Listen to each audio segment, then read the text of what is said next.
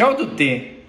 Ciao a tutti, episodio 2, in realtà Due, cioè, 12. in realtà il dodicesimo episodio, se guardiamo dal- dall'inizio. Eh, e questa è un po' la seconda parte dell'episodio che abbiamo iniziato la scorsa volta, quindi in cui abbiamo parlato prima di ChatGPT, poi del, del tema dell'inflazione, in cui Fabio ci raccontava che in Giappone l'inflazione è, è a tassi, ehm, cioè l'inflazione c'è, ma i tassi della, della- della banca centrale sono molto molto risicati. Io ripartirei da lì, su cui Vorrei- poi vi attacco con una mia notizia. Sì, infatti vorrei partire da lì perché abbiamo parlato di inflazione, abbiamo parlato dell'inasprimento dei tassi di interesse sia in US e sia in Europa, di fatto. Ma invece ti volevo raccontare qua come si sta agendo in Giappone. In Giappone ci sono dei tassi che sono sempre e costantemente vicini allo zero. Cioè, la politica è super, super, si dice ultra loose, cioè super accomodante. Mm, il rendimento dei titoli di Stato giapponesi JGB è, è di circa lo 0.5% a 10 anni. Per, Giusto Ok. per darti un'indicazione, quindi se fai un, un confronto Qui con siamo al titoli 4 e mezzo per intenderci, ok? Infatti, quindi questa, mh, il Giappone ha mantenuto la politica super, super rilassata per eh, diciamo, sostenere l'economia e quindi questo sposa un po' quello che dicevi te. L'inflazione c'è comunque anche in Giappone, eh, sebbene inferiore, con un, con un ritmo che è inferiore rispetto a quello di US e, di, e quello europeo, ma c'è anche qua, i prezzi all'incirca eh, stanno crescendo a un più 4-5%. Eh, è visibile, cioè lo, lo si, si nota, le persone lo notano anche qui di fatto. Io non lo noto tantissimo, però le persone lo notano, mi dicono. i- i Facciamo amici. così. Io lancerei la sigla e poi ti dico cosa ne penso. Vai, vamos. Dai. Ciao, benvenuti in Monkey Tech, il podcast settimanale in cui selezioniamo per voi notizie su startup, finanza e tecnologia, parole semplici e ragionamenti da privati ad alta voce per capire cosa sta succedendo nel mondo. Ok. Ehm, cosa ne penso sull'inflazione che in, in- in, eh, in Giappone cresce ma la banca centrale tiene i tassi bassi? Penso che a un certo punto un po' deve alzarli perché non è che puoi tenere sempre i tassi bassi indefinitamente altrimenti non hai poi più strumenti per pompare l'economia con liquidità quando ne hai bisogno. Questa è la mia personale opinione. Eh, eh, ti posso dire, ti posso aggiungere che quando c'è stato bisogno hanno messo i tassi negativi. Cioè qui è il Giappone il paese che ha inventato i tassi negativi. Quindi c'è anche questo tema qua. Il Giappone ha storicamente Non c'è, limite, ultimi- non c'è limite alla Non c'è discesa, limite. dici.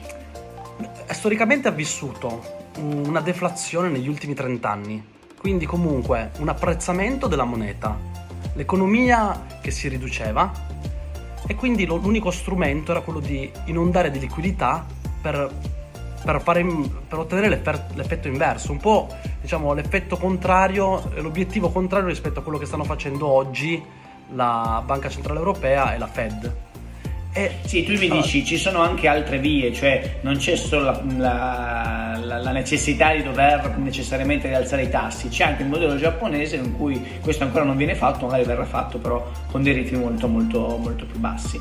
Mm, diciamo che questo mi dà un po' lo, lo spunto per parlarti della prima notizia di oggi, eh, che è una notizia che ho trovato su Internazionale, che è una rivista italiana che raccoglie i migliori Sì, eh, articoli della settimana pubblicati nel, nel mondo.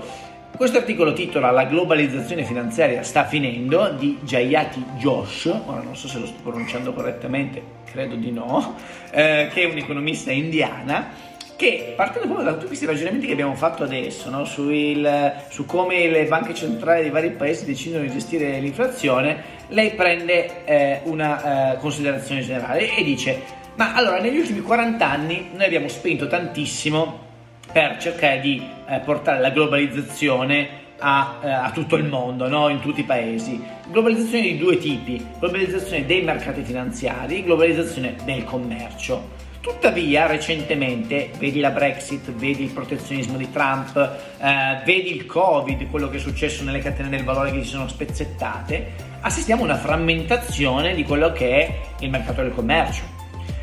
E la sua tesi è, con un mercato del commercio frammentato, ma con un mercato finanziario che invece è ancora integrato, questa combinazione rischia di essere letale per i paesi a reddito medio-basso. E ora arrivo al perché e ci proviamo a collegare con tutti i ragionamenti che facciamo sull'inflazione.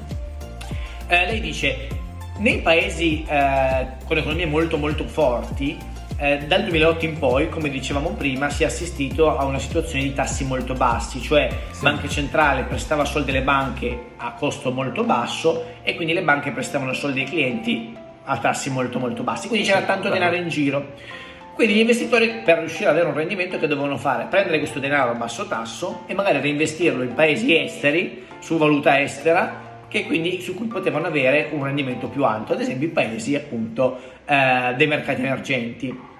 Poi cosa è successo? Che come ci dicevamo recentemente i tassi nei, nei, nei, nei paesi top dal punto di vista del PIL eh, sono aumentati e quindi gli investitori hanno ripreso il denaro dal, dal, dai paesi emergenti e l'hanno reinvestito eh, in, in casa questo cosa ha causato? Ovviamente la necessità dei paesi emergenti di essere competitivi, quindi a loro volta hanno alzato anch'essi i tassi per cercare di trattenere il capitale eh, causando ovviamente dei danneggiamenti sul mercato del lavoro, insomma, e altri effetti no, eh, a catena, tra cui anche l'incapacità di riuscire a rilanciare la produzione dopo mm. eh, il Covid eh, e lanciandoli di fatto all'interno della stagflazione, cioè poca produzione e alta inflazione. Quindi tutto l'articolo dice ma forse i paesi emergenti dovrebbero invece che eh, continuare a consentire un, un, un mercato eh, dei capitali libero, invece accettare un, un mercato commerciale frazionato,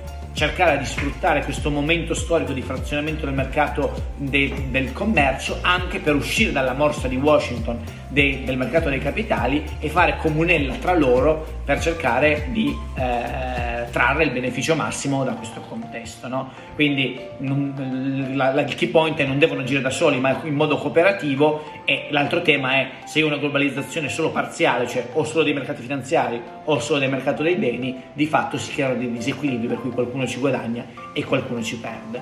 Ah, ti posso, Questo è un po' il senso. Una...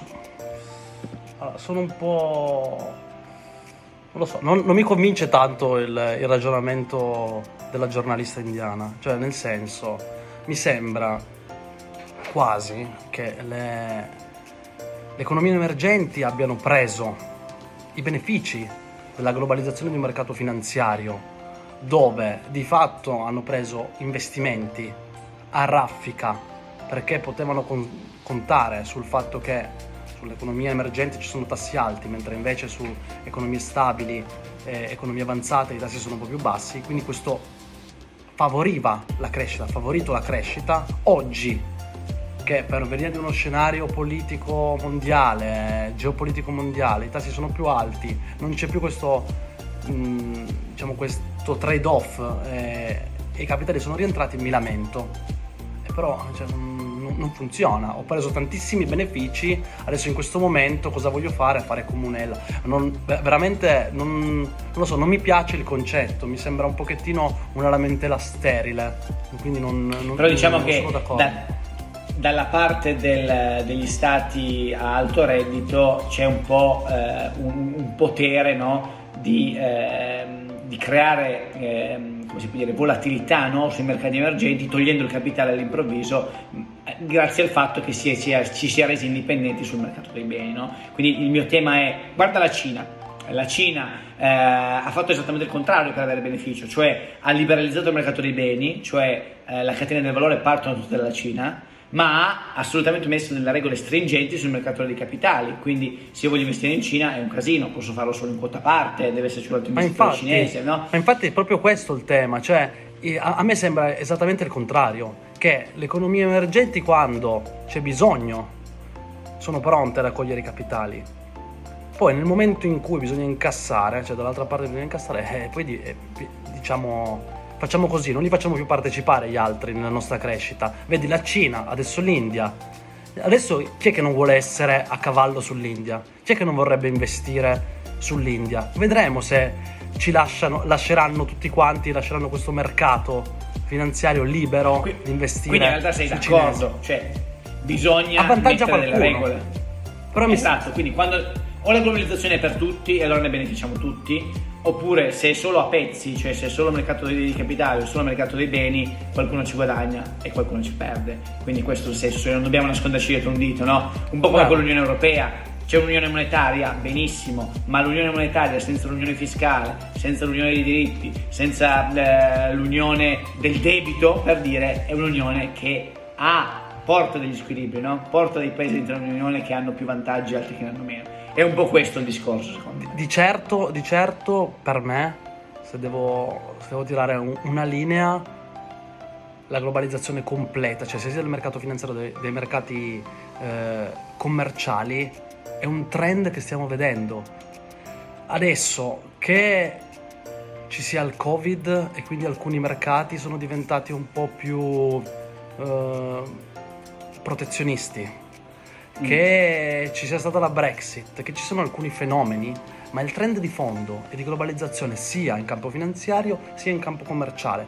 Quindi e questo è inevitabile. È un momento, è un momento secondo te. Sì, cioè questo frazionamento del mercato dei beni non, è, non, sarà una cosa di lungo periodo. Vedremo. Ma lo so, e monitoreremo questo tema. Vedremo. Dai, allora jingle e passiamo alla seconda notizia. Adesso parliamo di temi Andiamo un po' più leggeri perché qui siamo andati troppo nel dettaglio con la finanza. Troppo. Sì, Anzi, quella troppo, macro. Troppo. Dai, prossima notizia, sigla.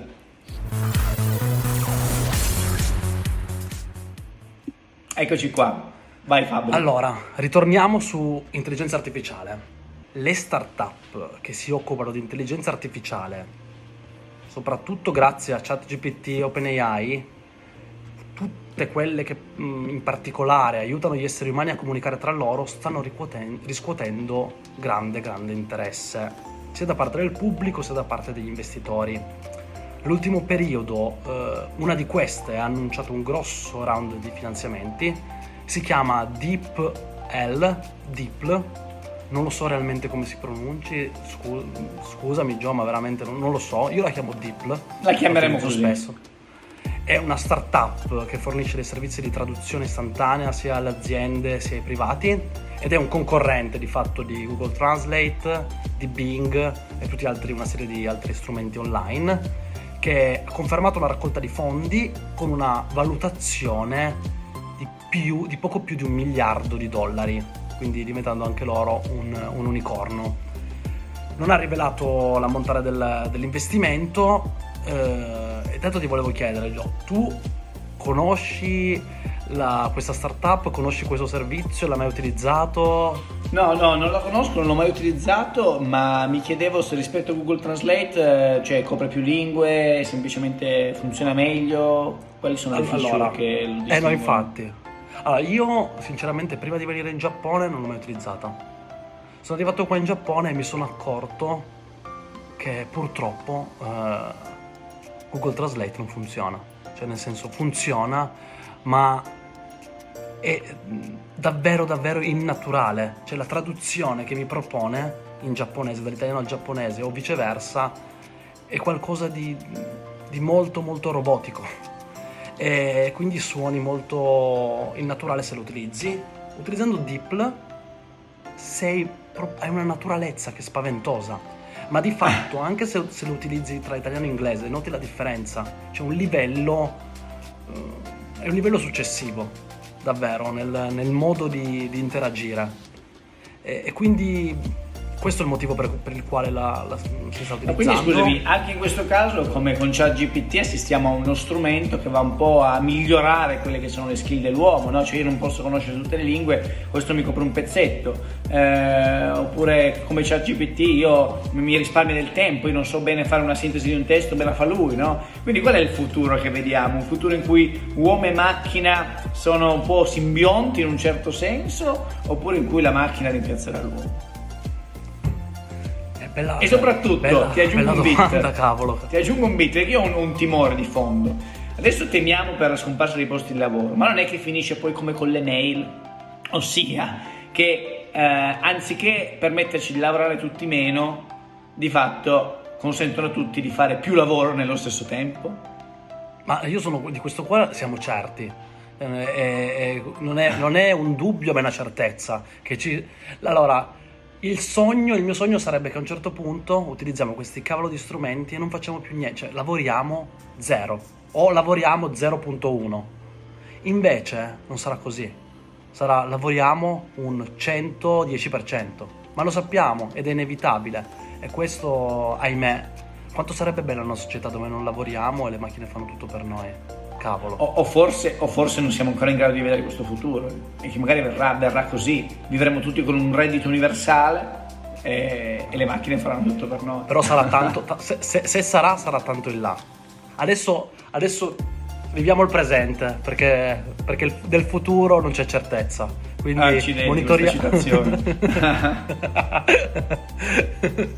no, io eh, ti volevo dire che l'azienda intanto è, è tedesca, questo qua fa onore a, alle start-up eh, europee che stanno comunque riscontrando successo e rimo- dimostrano una bella resilienza nei confronti del mercato dopo i tumulti dell'ultimo periodo.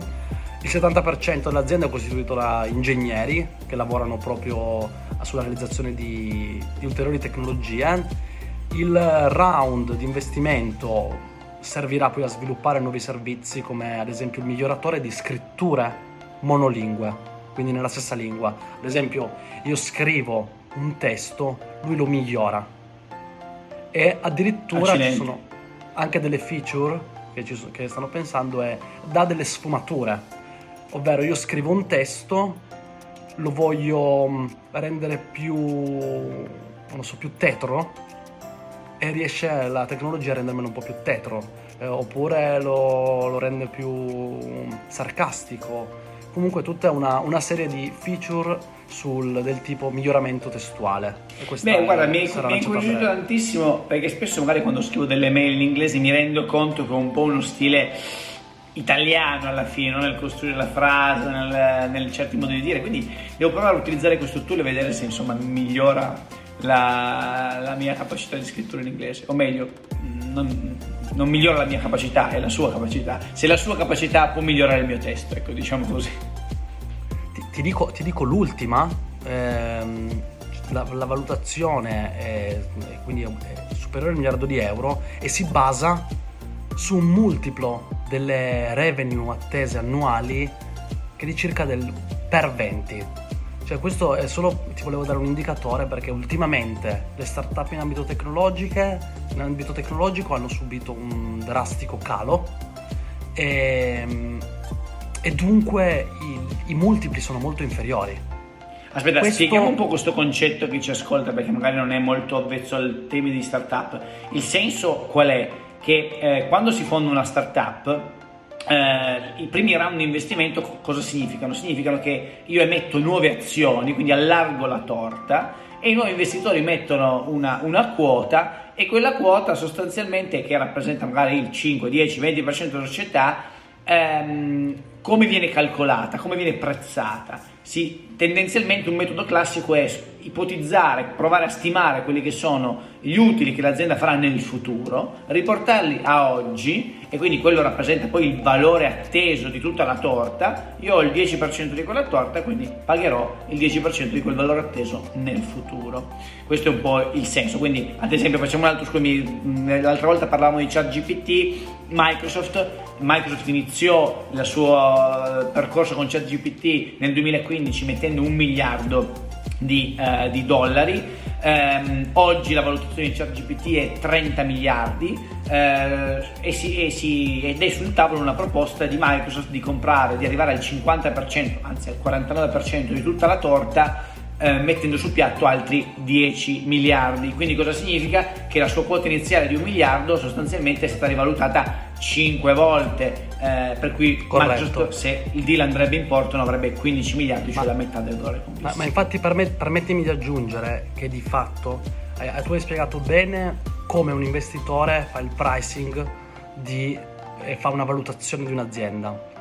Ma eh, quando viene detto nelle, in articoli di giornali o comunque sentiamo su alcuni podcast ovunque la valuation di una startup, la valuation è intesa post investimento, cioè dopo che un investitore ha messo sul piatto i soldi, ha pagato, non lo so, il 50% 15 miliardi, quindi la valutazione è per il 100% 30 miliardi.